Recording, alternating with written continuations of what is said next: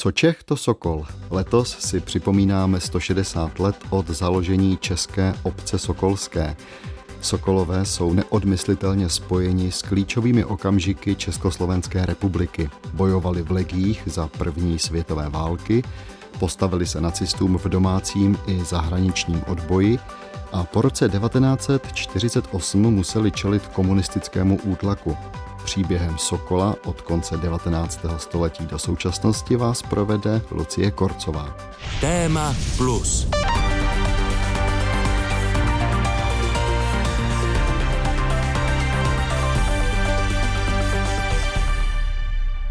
Bratře starosto, sestry a bratři, děkuji vám za váš pozdrav a dar skládáte účet ze své práce sobě, svému národu a světu. Jsem rád, že vidím pohromadě celou slovanskou obec Sokolskou. Podle svých tradicí Sokol se bude snažit o zahlazení všech stop nesvobody Zejména pak se bude starat o dorůstající pokolení. Silte jeho zdraví tělesné i duševní, veďte je k ušlechtilosti a pravdivosti, zvykejte je na kázeň, dávejte mu vzory dělné lásky k národu a státu. Nové pokolení musí být lepší a zdatnější než my starší. Nazdar. Na začátku července 1932 začal v pořadí devátý všesokolský sled. Sokolové v čele s tehdy 82-letým prezidentem Tomášem Garikem Masarykem si připomínali 70. výročí založení Sokola a 100 let od narození jednoho ze zakladatelů Miroslava Tyrše.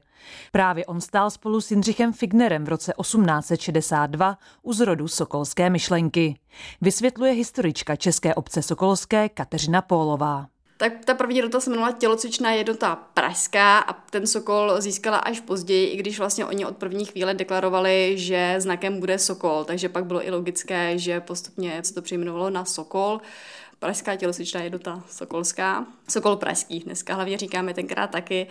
A to založení vyplývalo právě z těch poměrů. V Rakousku-Uhersku si vlastně trošku uvolnili poměry, že vznikl zákon, že můžou se zakládat spolky. Miroslav Tyrš se potkal s Jindřichem Fignerem úplně nezávisle na sobě, neměl to nic společného se Sokolem. Tyrš tam pracoval, Figner tam jezdil tady na Jáchomovsku, na Berounsku na dovolenou, tam se potkali a tam si sdělovali ty své myšlenky, kdy Tyrš se už v té době hodně zajímal o antické Řecko a o myšlenku Kaloka Gátie, což vlastně propojení krásy ducha s krásem těla a právě ta krása těla spočívá v tom cvičení. A slovo dalo slovo.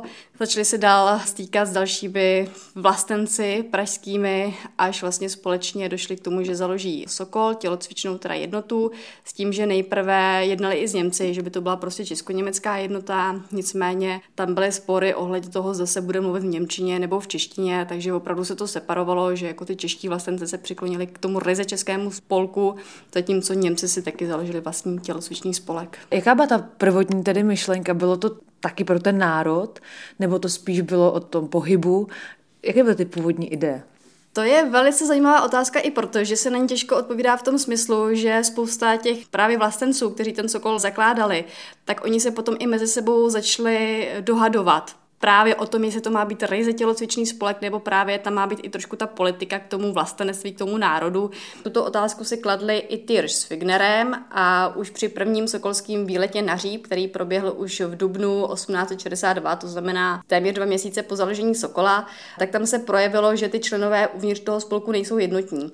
Že spousta těch členů právě ten výlet na Říp v rámci svatojirské slavnosti pojalo jako deklaraci k tomu čeství, byly tam politické projevy, což se Fignerovi s Tyršem úplně nelíbilo. Za prvý teda měli strach, že na základě toho úřady opět ten Sokol zakáží, ale zároveň nechtěli úplně ten Sokol mít jakožto prostředek k politickému vyjádření, že spíš chtěli opravdu to cvičení a spíš jako posilování toho čeství navenek taky, ale jako uvnitř bez právě těch politických manifestací. Když jsme narazili Rakousko-Uhersko na ten zákaz případný nebo omezení činnosti, nastalo něco takového nebo Rakousko-Uhersko už v té době přimhuřovalo oči nad všemi těmito aktivitami?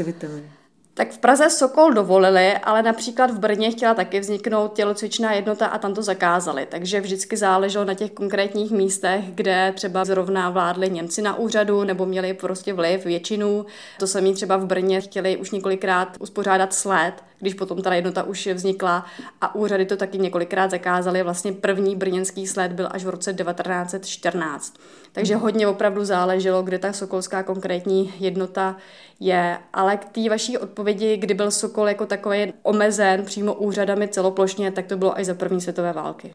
Vyvrcholením činnosti Sokola se staly všesokolské slety. První se uskutečnil v roce 1882 na Střeleckém ostrově v Praze u příležitosti 20. výročí založení Sokola. Zúčastnili se ho zástupci ze 76 sokolských jednot a také hosté z Polska a Ameriky. V roce 1948 na něj vzpomínal Filip Hauptmann.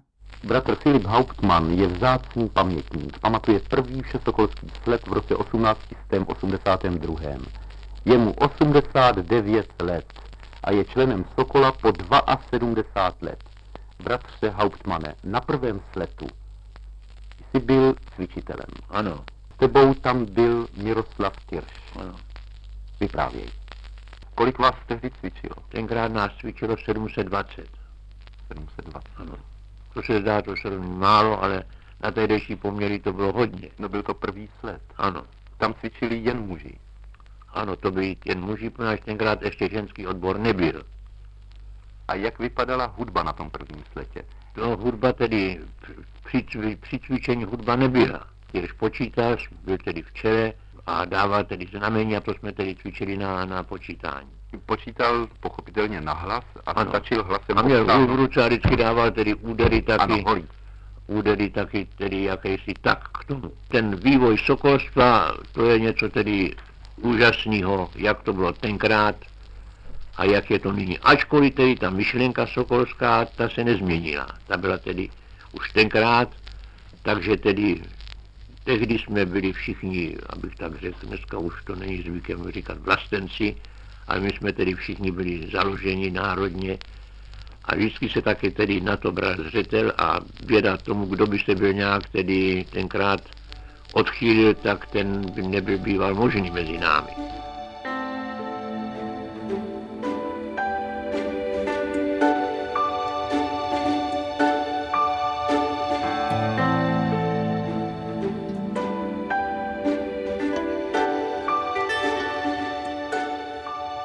Na co se kladl důraz po tom založení, co se cvičilo, do čeho se mohli lidi zapojit? Tak bylo to hlavně cvičení klasických cviků. Vlastně v té době, když byl založen Sokol, tak i Tyrš to německé do té doby názvosloví tělocvičné převedl do češtiny, takže vlastně vznikly ty cviky, jako dneska známe upažit a další.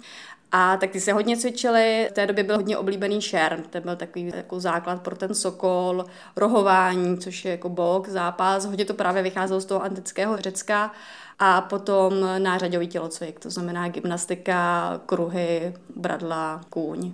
Takové ty známé pozdravy na zdar a samozřejmě oslovování bratře, sestro, tak to vzniklo kdy? Je zajímavé, že spoustu těchto těch sokolských symbolů, které používáme dodnes, tak jsou přesně z toho roku 1862, že vlastně oni v té euforii, z toho nadšení, tak tohle všechno vymýšleli. Konkrétně ten pozdrav na zdar taky, rok 1862 inspirovali se, když se stavilo Národní divadlo, tak se vlastně provolávalo nazdar Národnímu divadlu a oni potom z toho vzali to slovíčko nazdar, které používáme do dneška. To samý třeba Figner přišel s tím oslovováním bratře, sestro, s tím tykáním. Jindřich Figner měl dobré zkušenosti s Josefem Mánesem, protože kreslil jak jeho podobiznu, tak i podobiznu jeho manželky a oslovili ho, aby za prvý navrhl sokolské kroje. Ty právě už taky vznikly v tom roce 1862, i když jejich podoba se samozřejmě později vyvíjela, ale hlavně ho poprosili, aby jim namaloval první sokolský prapor který byl opravdu krásný, velký, malovan na hedvábí a k tomu praporu byly dvě stuhy. Ty byly teda vyšívané a na těch stuhách se právě poprvé objevuje ten sokolský znak, tak jako ho známe dneska. Objevuje se jak na stuhách, tak i vlastně na hlavičce toho praporu, kde je vlastně zobrazen sokol. Takže Josefa Mánesa považujeme za zakladatele toho sokolského znaku, který používáme do dneška a právě vznikl taky už v tom roce 1862. Organizace si také brzy ustanovila terminologii. Náčelník Sokola se měl starat o cvičení, starosta zajišťovat chod Sokola. Prvním starostou byl Jindřich Figner. Náčelníkem univerzitní profesor a estetik Miroslav Tyrš, který se stal duchovním otcem celé organizace. V roce 1871 v prvním čísle časopisu Sokol zveřejnil stať Náš úkol, směr a cíl. Tak každým dnem obhajujme svůj národ, jejíž by bylo pozdě a marně zachraňovat navenek mečem v tom případě, kdyby uvnitř to jeho zdatné jádro vyhlodala netečnost a zkáza. On vlastně i měl takovou tu ideu té branosti, vycvičit silné členstvo, silný národ, aby se pak případně postavil nějakým problémům, které vznikl, což jako de facto Sokolé potom dokázali jak při první světové válce, tak i při druhé světové válce. Potom i tu strukturu sokolskou. Župy, jak máme dneska to župní dělení jednoty, tak to už taky pochází od Tyrše, on se vlastně tím hodně zabýval a dále chtěl, jak už jsem mluvila o té kalokagáty, nemít tam jenom to cvičení, ale právě, aby ten Sokol se rozvíjel i po té stránce ducha. To znamená, že pod Sokolem vznikaly kulturní soubory, divadla, ale konaly se i přednášky, výlety a další věci, které vlastně souvisely s tím tenkrát celospolečenským děním. Dodává historička Kateřina Pólová. Jindřich Figner zemřel už v roce 1865, tři roky po založení Sokola. Miroslav Tyrš utonul v srpnu 1884 v divoké horské řece Áše v Tyrolských Alpách. Jeho přání se ale splnilo. Právě Sokolové se významně podíleli na vzniku samostatné Československé republiky.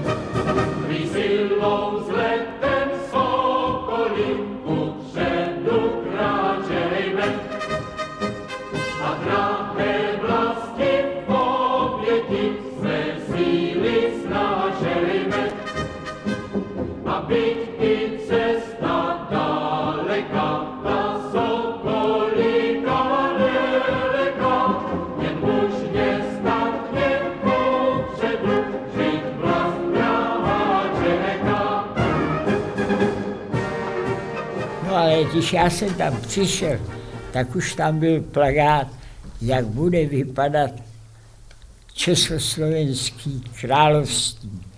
A cár Nikolaj Nikolajevič cárem, u Masarykovi ani slovo. A já, když jsem to přečet, tak jsem zvednul, jako sokol, musím do toho jít. A nic se neříkal, že aby mi dali pokoj. Hodil jsem tam čepici a říkám, přišli mi tam mašličku a od té doby jsem byl legionář.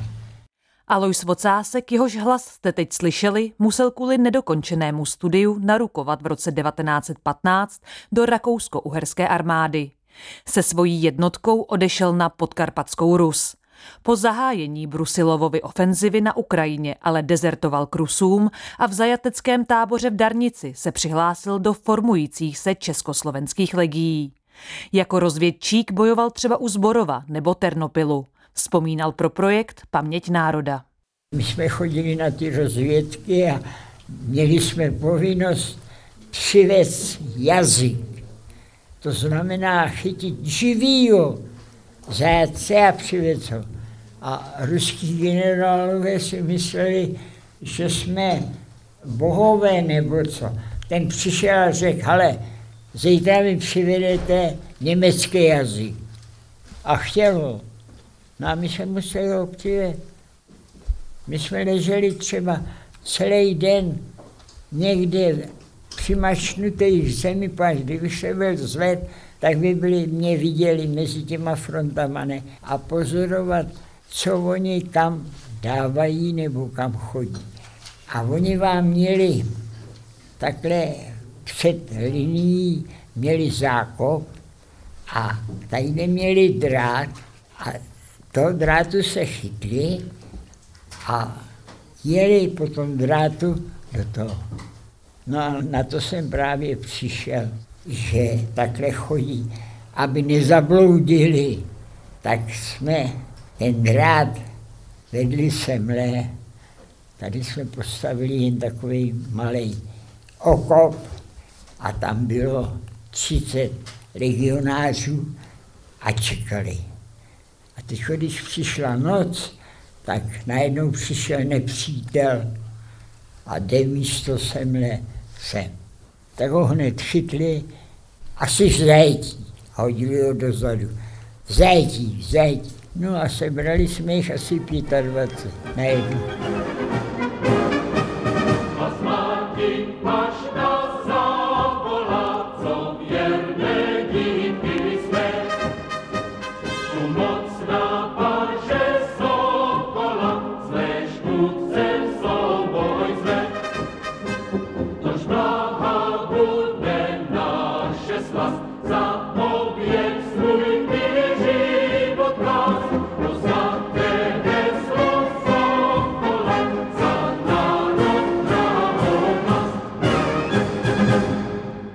Shodou okolností zrovna nedávno jsem našel takový velice zajímavý citát, který pochází z roku 1912.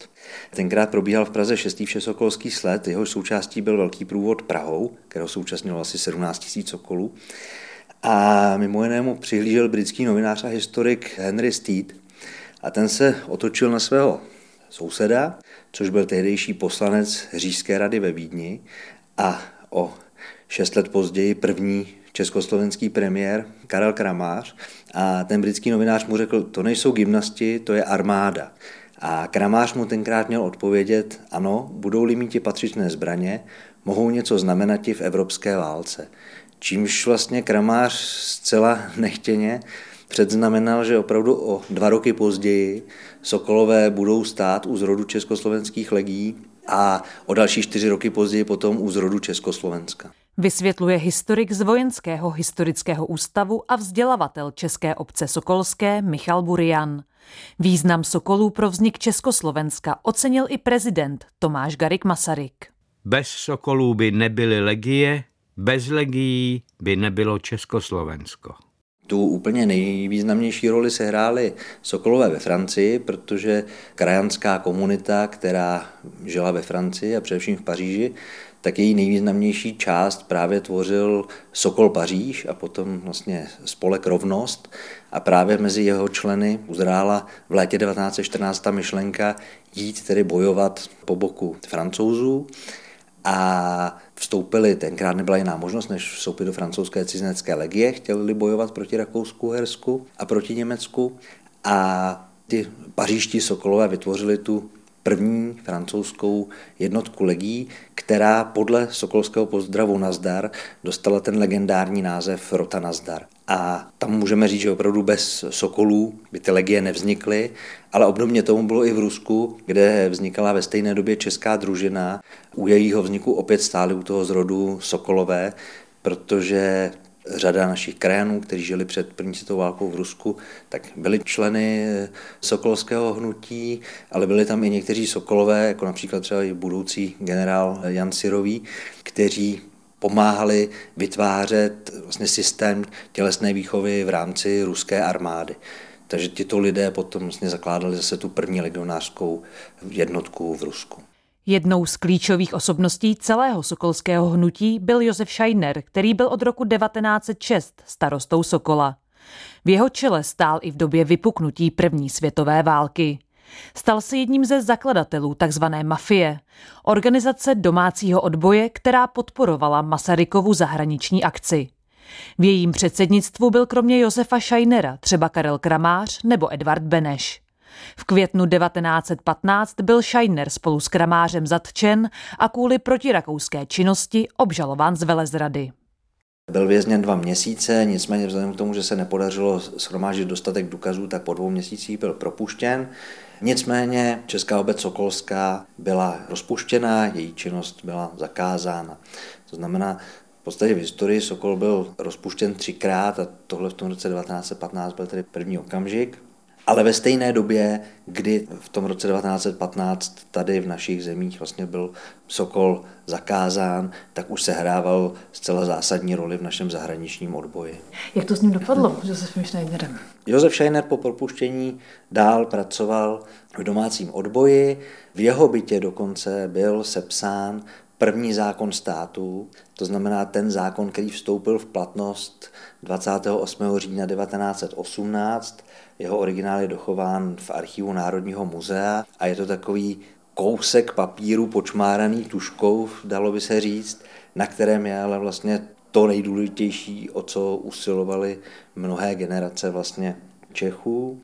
28. října 1918 pak vlastně Sokolové v čele s Josefem Scheinerem začali plnit roli těch prvních pořádkových oddílů nového státu. Musíme si uvědomit, že vlastně vzniká úplně nový stát, který nemá armádu, nemá policii, respektive armádu, dá se říct, má, má legie, ale ty jsou pochopitelně na frontách první světové války, daleko od Československa. Československo vzniká vlastně 28. října, zatímco první světová válka končí až 11. listopadu. A v tomto okamžiku ta role těch sokolů byla velice významná, protože vytvořili spolu vlastně s částí tedy Čechů z rakousko armády, kteří se v té době nacházeli vlastně v českých zemích, tak vytvořili ty zárodky domácího vojska a Josef Scheiner i díky tomu vlastně dočasně stane v čele naší armády. Sokolové stály i u naší armády, stejně tak jako od 28. října střežili Pražský hrad, takže dneska pokud hradní stráž hovoří o svých tradicích, tak ty jsou založeny právě toho 28. října Českou obcí Sokolskou. Vlastně, abychom si uvědomili, co tehdejší lidé a především Sokolové cítili vlastně k tomu vznikajícímu státu, tak eh, můžeme uvést takový příklad, který dneska už je vlastně asi pro většinu lidí naprosto nepochopitelný. Ale, jak jsem říkal, řada sokolů bojovala v československých legích, řada sokolů pochopitelně bojovala v řadách rakousko-herské armády. A okamžik vzniku republiky toho 28. října 1918 obě tyhle ty skupiny okamžitě spojuje a obě dvě bojují současně následně za teda ty ideály toho nového státu.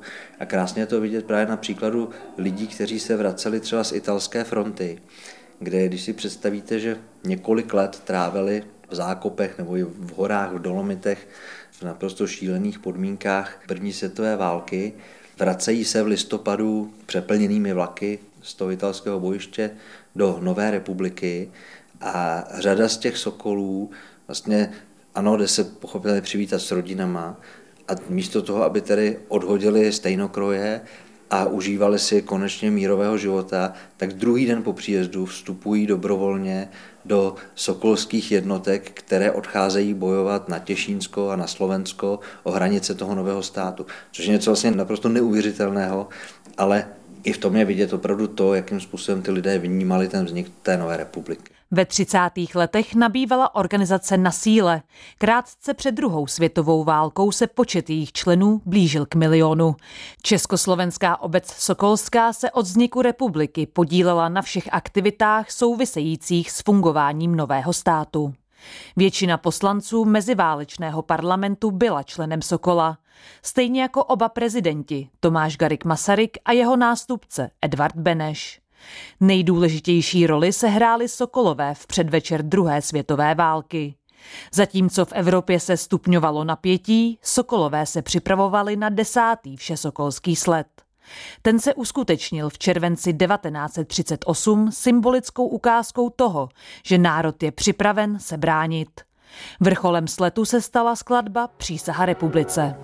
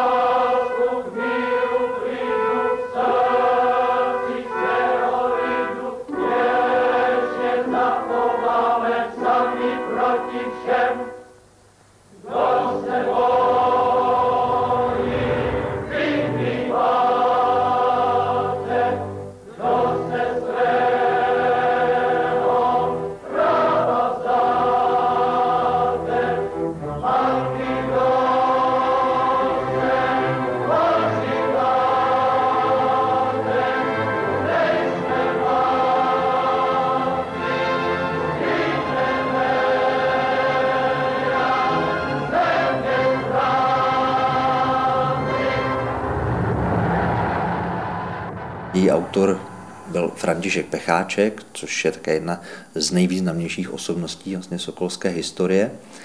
A později byl za druhé světové války popraven v Maulhausenu za spolupráci s parašutisty, kteří připravovali atentát na Reinharda Heydricha. A v rámci té přísahy republice na Strahovském Masarykově stadionu vlastně na 30 tisíc mužů zacvičilo tu sokolskou skladbu a zároveň složilo symbolickou přísahu jednosti republice. A byl to takový opravdu historický okamžik, který všichni, kdo se toho účastnili, ať už jako cvičenci, anebo na tribunách, tak si navždycky zapamatovali a pro řadu z těch, kteří tam byli, tak to nebylo jenom opravdu planá přísaha, ale řada z nich potom skončila v koncentračních táborech nebo na popravištích, anebo třeba zase v řadách druhého zahraničního odboje.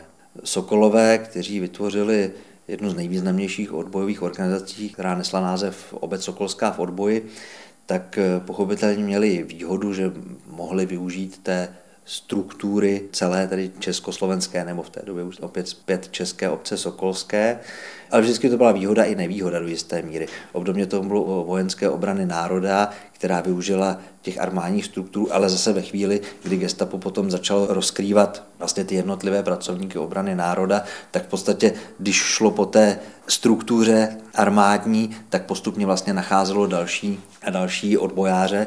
Trochu podobně tomu bylo u toho Sokola, ale na druhou stranu zase u toho Sokola byla výhoda, že ta struktura byla, řekněme, daleko složitější, rozvinutější a hlavně těch Sokolů bylo mnohem víc. A Sokolové se pochopitelně zapojili do odboje hned po tom březnu.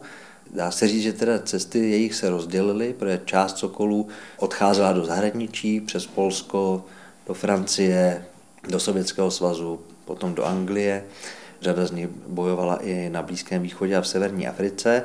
A obdobně jako v té první světové válce, tak spolu vytvářely tedy naše zahraniční jednotky a zase tam určitě nezůstali bez nějakého velkého významu. Když se bavíme o Sokolech za druhé světové války, tak pro mnohé možná posluchače je to překvapivé jméno jednoho z nejvýznamnějších Sokolů bude Otakar Jaroš, hrdina od Sokolova, jeho hrdinství následně bylo vlastně zneužito komunistickou mocí, ale je to člověk, který si opravdu všechny ty názvy škol, náměstí, nábřeží a podobně plně zaslouží. Otakar Jaroš byl Sokol z Mělníka, nadšený Sokol. Pokud čtete jeho korespondenci a další dochované dokumenty, tak to byl člověk, který kdyby přežil bitvu o Sokolova a dožil se konce války, tak s největší pravděpodobností by rozhodně neskončil jako ten hrdina, po němž byly pojmenovávány ty školy, ale skončil by patrně spolu s Heliodorem Píkou na popravišti mezi prvními, protože jeho názory na sovětský svaz byly v podstatě zcela jednoznačné.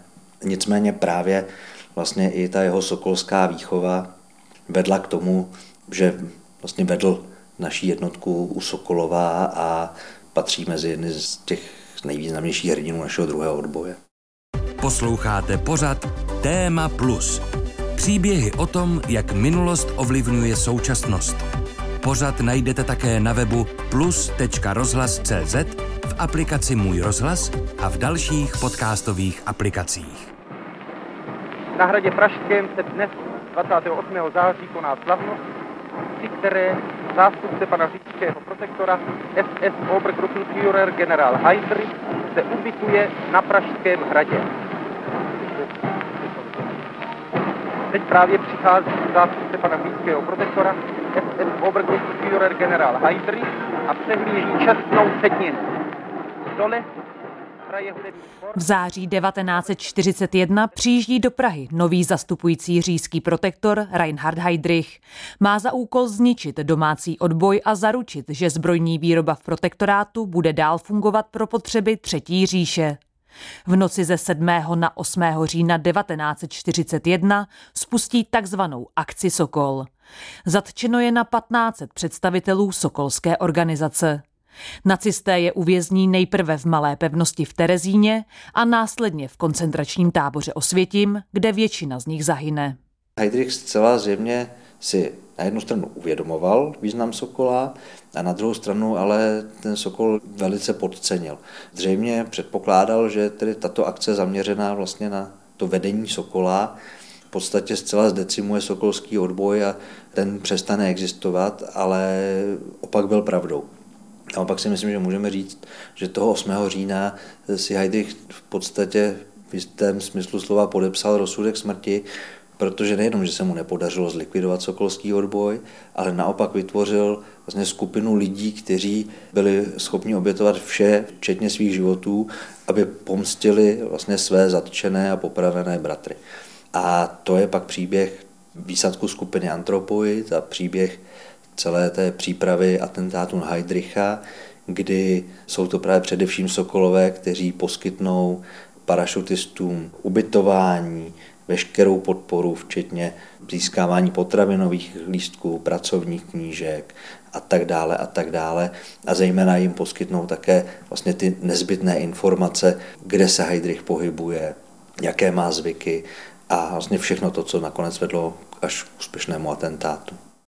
Po útoku na Reinharda Heydricha během staného práva nacisté dopadnou a zároveň popraví mnoho sokolských rodin, které parašutistům pomáhali. Po tom atentátu to byla taková atmosféra, která se nedá ani popsat. Paž to byl bombardírům každou hodinu a plagáty a popravy a rozhlas a vyhrožování a tohle a tamhle. Pak začali mluvit o těch rodinách, že jo? A taky ty rodiny brali potom, že jo? Čili byla to taková hrůzná doba teda, že jo? Takže jsme věděli, že je zle. František Černický a celá jeho rodina byli členy Mělnického Sokola. Od podzimu 1941 se jeho otec a strýc naplno zapojili do odbojové činnosti. Otce Františka Černického zatklo gestapo už v dubnu 1942. Pro jeho strýce a ostatní účastníky sokolského odboje si nacisté přišli 15. července. Vyprávěl pro projekt Paměť národa. Stejně jako Jiří Karabel. Jeho otec byl členem odbojové skupiny Jindra a ještě v červenci 1942 ukryl odbojáře Břetislava Ličku, který po atentátu na Heidricha ošetřil zraněné parašutisty. Jsme zastavili a já jsem nevěděl, co, co se děje a maminku zbalili jako a vím, že šla do nějaké schodu, měla nějaký kostým tmavý na sobě a mezi dvouma gestapákama takhle šla do nějakých schodů mezi dvouma. Nás nadspali do autobusu. A já jsem na to koukal z okna autobusu a to jsem ji viděl naposled takhle zezadu. To, když jsem říkal, že vlastně Heidrichův zákrok proti Sokolům vytvořil skupinu lidí, kteří byli ochotní obětovat cokoliv, tak bohužel to opravdu skončilo tak, že obětovali všechno včetně svých rodin často. A pro Němce potom bylo velmi překvapivé, a vyplývá to z těch vyšetřovacích protokolů, jednak to, když jim ti sokolové i sokolky říkali, že jako vlastně ničeho nelitují a že počítali s tím, že to takhle dopadne a že vlastně nasazují své životy. Nejvíc překvapení byly teda ze statečnosti žen, protože s tím nepočítali vůbec. Ale pochopitelně to, co se rozpoutalo po atentátu na Heidricha, tak zasáhlo ten sokolský odboj ještě daleko víc než ty zákroky předtím, protože opravdu, řekněme, ti nejobětavější lidé byli pozatýkáni a popraveni v Mauthausenu. Nicméně zase i v těchto okamžicích můžeme zaznamenat naprosto úžasné příběhy lidí, kteří pomáhali vlastně jak parašutistům, tak sobě vzájemně i ve chvílích, kdy už bylo jasné, že vlastně to gestapo jim je na stopě a že to gestapo pozatýká všechny, všichni skončí na popravištích, tak stejně neustále ta vzájemná pomoc a ta sounáležitost těch sokolů fungovala opravdu až do posledních dnů, což je něco naprosto úžasného. Upozorňuje historik Michal Burian. Přestože se nacistům podařilo během druhé světové války Sokol zdecimovat, po jejím konci se jeho počty začínají obnovovat. Do konce roku 1948 se počet členů znovu přiblíží jednomu milionu. Plíživě se ale blíží další totalita.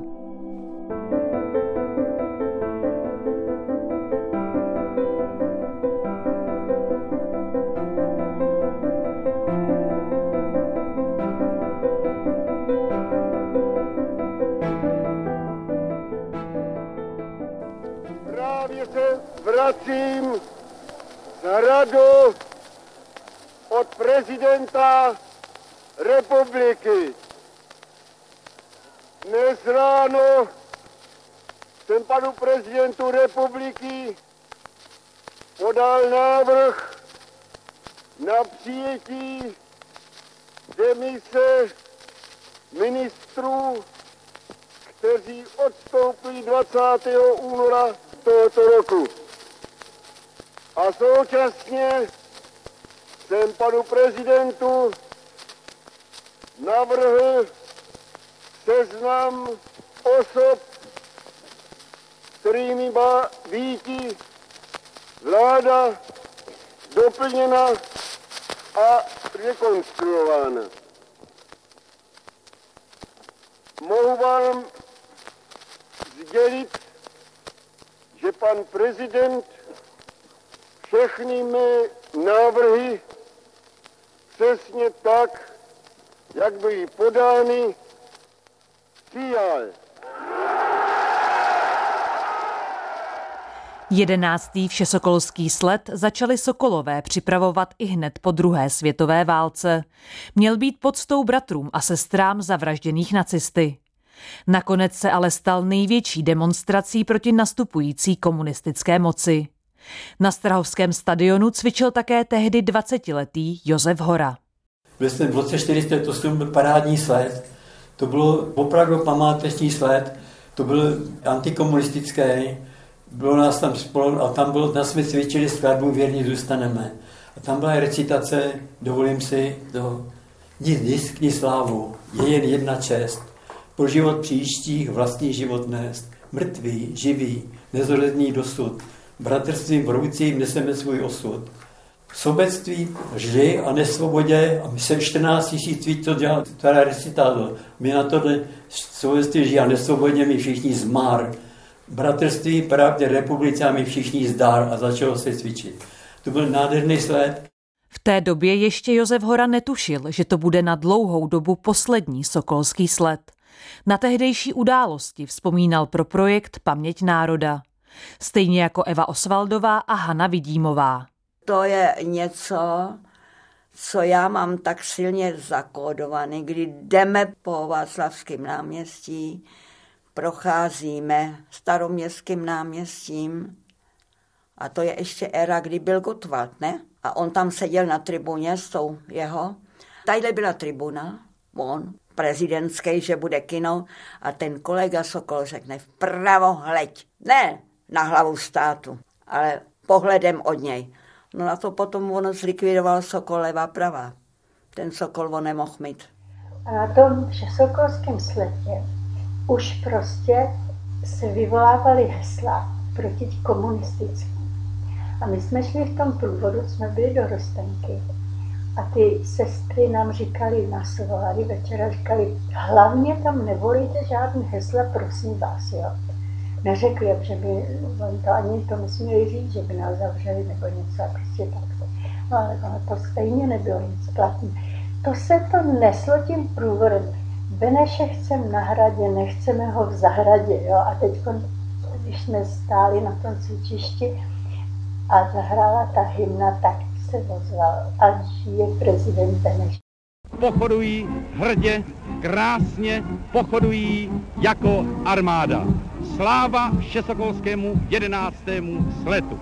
Naschledanou před staroměstskou radnicí, vlastně kdy tradičně byla tribuna s nejvyššími státními činiteli, tak tam proběhla vlastně taková asi největší a přitom tichá demonstrace toho odporu, kdy ti sokolové, kteří pochodovali před tribunou a tradičně se vzájemně zdravili s prezidentem státu a dalšími představiteli, tak pouze vlastně mlčky odvrátili hlavy od té tribuny a prošli potichu kolem Dochovalo se nám několik fotografií i ze Strahovského stadionu, na kterých je Klement Gottwald a Antonín Zápotocký a na výrazech obou je velice patrno to roztrpčení nad tím, jak to vlastně všechno probíhá.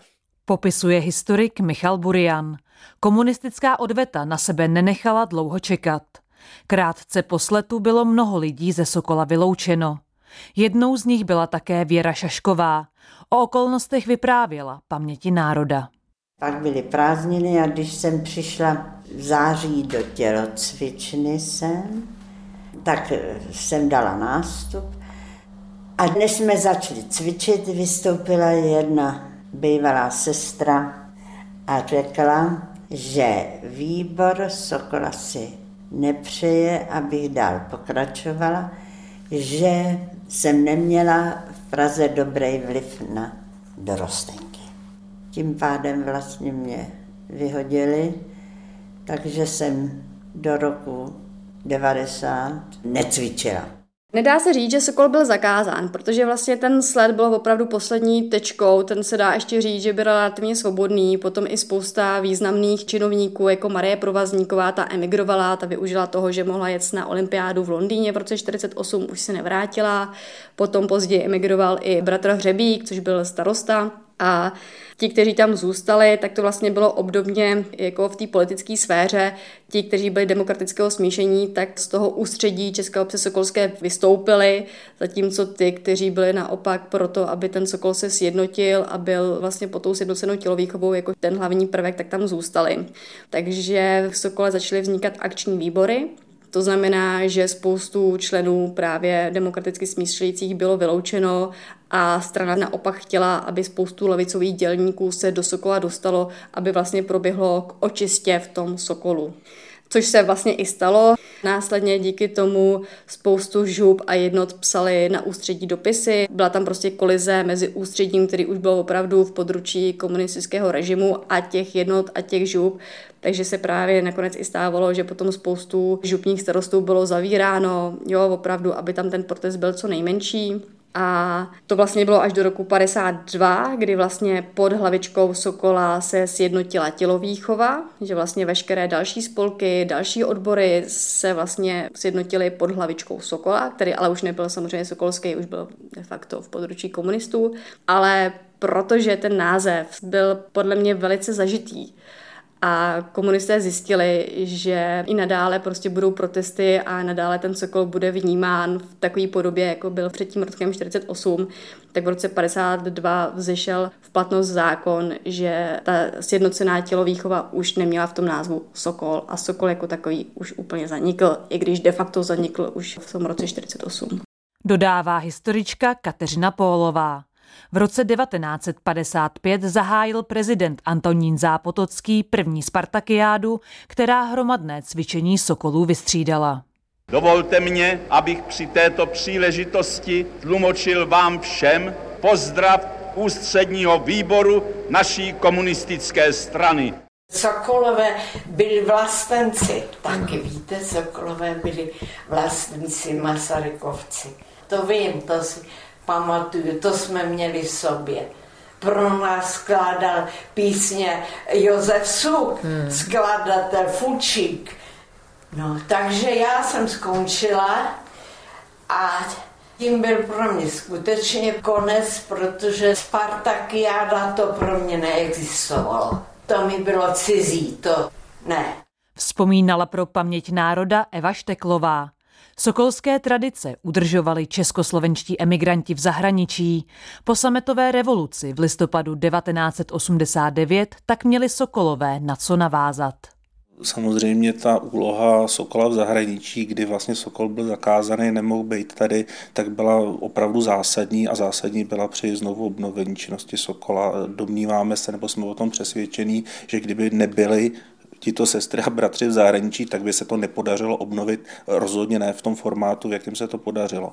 Dneska k ním my cítíme trošičku dluh, protože samozřejmě ta role se změnila, svět se globalizoval, pochopitelně třeba v Americe nebo v Rakousku, tam Sokol běží dál. Jsou jiné země, kde opravdu ty generace odešly a už tam po nich vlastně nepřišli jejich následovníci, nicméně my dneska máme Světový svaz Sokolstva, takže samozřejmě se pravidelně schází nacházíme a my jako Česká obec Sokolovská se i snažíme nějakým způsobem jim pomáhat, byť ne finančně, ale spíš programově, aby jsme tu činnost udrželi, posunuli dál a bude muset dojít co nejdříve k nějaké jakoby renesanci v řadě těch zahraničních organizací, protože ta tradice je opravdu silná, ale to už není na tom zahraničním Sokolu, to je především na nás, aby my jsme pomohli, když oni nám vlastně pomohli před těma 30 lety vlastně znovu obnovit Sokol. Říká náčelník Sokola Petr Svoboda.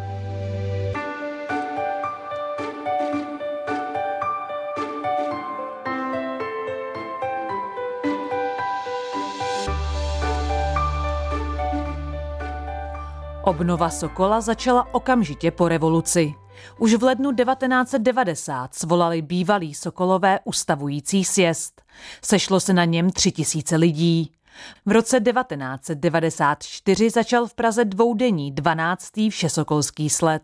První po nucené 46-leté přestávce. Na ploše Strahovského stadionu se dnes odpoledne v druhý a závěrečný den 12. všesokolského sletu vystřídalo podobně jako včera více než 23 tisíc cvičenců.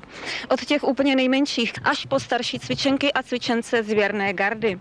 Dnes má Sokol přibližně 12 obnovených jednot a vznikají další. Podle náčelníka České obce Sokolské Petra Svobody se za posledních 30 let členská základna změnila. Samozřejmě v těch 90. letech tady bylo obrovský nadšení samozřejmě lidí, kteří třeba nemohli cvičit a potom v roce 89 tu možnost dostali.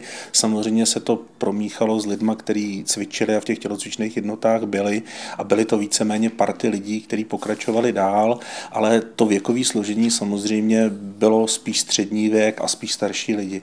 Dneska máme opravdu dvě třetiny členských základny mladí lidi a samozřejmě seniory máme také, pokračují, ale už jsou to spíš opravdu seniori, kteří se nám rekrutují vlastně z těch lidí, kteří, dejme tomu při tom založení Sokola po roce 89 nebo znovu obnovení Sokola, byli prostě ve věku 20-30 let a teď už se po těch 30 letech dostávají do toho seniorského věku. Česká obec Sokolská má tři hlavní proudy své činnosti. Proud tedy všestranosti, sokolské všestranosti dnes sport pro všechny, pak máme druhý proud výkonnostního sportu. A ten třetí proud je právě tento zmiňovaný, to je činnost našeho historicko-dokumentačního střediska, to je jedna podvětev, mohli to tak říci, a druhá je činnost našich kulturních souborů souboru. A právě v tom je ta jinakost, v tom je ten rozměr další, který Sokol má na rozdíl od mnoha jiných tělovýchovných eh, spolků, organizací, uskupení, mohli to tak říct. My vždycky spolupracujeme se zahraničí. Jakmile to bylo možné a obnovila se tradice všesokolských sletů, vždycky jsme zapojovali zahraničí a probíhá to skutečně fakticky, že je to ale tady bratr náčelník určitě řekne mnohem detailněji. Oni od nás získají podklady k tomu, aby mohli i na tu dálku nacvičit skladbu, do které se přihlásí. A vlastně úžasné je to, že, a to jsou všichni, to není jenom to zahraničí, ale teď speciálně o tom zahraničí, protože pro ně je to ještě mnohem složitější, tak eh, potom se, se cvičíme až tady přímo na tom stadionu, protože není nikde jinde, kde bychom se mohli se cvičit a mě to nesmírně dojímá, že vlastně vždycky ty lidi se sejdou, ty naši členové i z toho zahraničí, přijedou z Ameriky, z Kanady, tuším i Sokol Sydney z Austrálie a všichni nakonec, není jich zase to tolik, ale vystoupí. A zase jsme, vlastně já tomu říkám tak, že Sokol nezná hranic, že jsme zase jeden Sokol a vystupujeme všichni. Slety to je tradice, mají šestiletý cyklus, tak jako má olympiáda nějaký cyklus, tak i my máme cyklus. Snažíme se i mezi tím dělat větší projekty, které by trošku rezonovaly tou společností, ale pro nás je prostě všesokolský sled taková výkladní skříňa toho, co děláme a je to svátek, že vlastně se všichni ti naši členové mají možnost sejít, že se vidějí i z té dálky.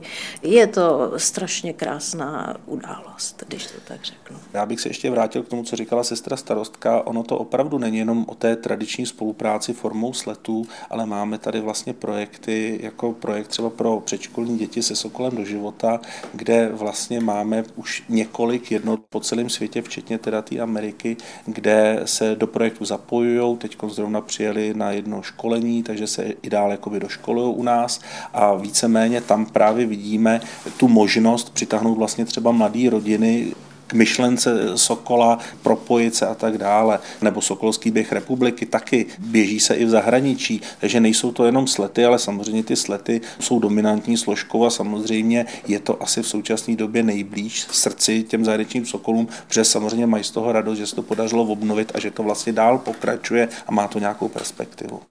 Dodávají náčelník Sokola Petr Svoboda a starostka Hana Moučková. Celkem má teď organizace na 160 tisíc členů. Pavlínka bere obruč, Kája vezme míč, Eliška vezme obruč. My teď nacvičujeme naše sestavy. Pro mě je teď hodně těžký míč, protože nikdy jsem ho v životě nedělala. My máme v sobotu závody, první, takže já tam jdu i poprvé z tuhu, takže spíš se teďka zaměřuju na tu sestavu z tuhu. Jedenáctiletá Karolína se moderní gymnastice věnuje pět let. Její třináctiletá kamarádka Adina už celkem osm. Mám sny, hlavně si to užívat. Tak můj největší sen je medaile na mistrovství republiky, takže doufám, že se to ještě někdy splní.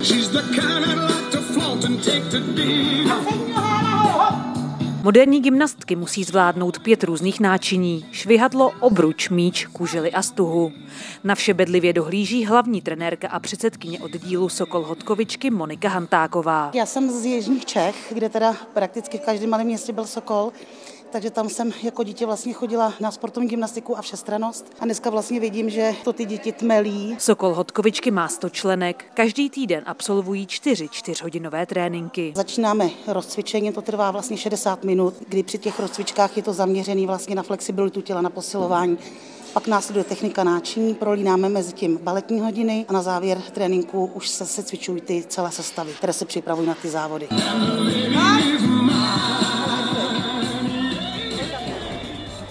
Ale prosím tě, tady jak děláš uh, ty RK, jo, musíš tam dát v tom přemetu dozadu nohu pod ruce.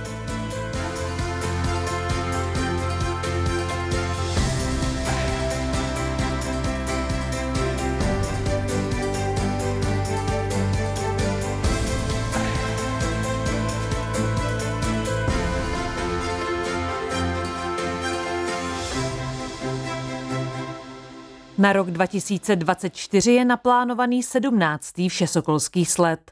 Nacvičovat začnou Sokolové rok dopředu. Po dobu hromadných skladeb by ale měli oznámit už v listopadu letošního roku. Zatím poslední sled zorganizovali Sokolové před čtyřmi lety v duchu oslav z tého výročí vzniku Československé republiky.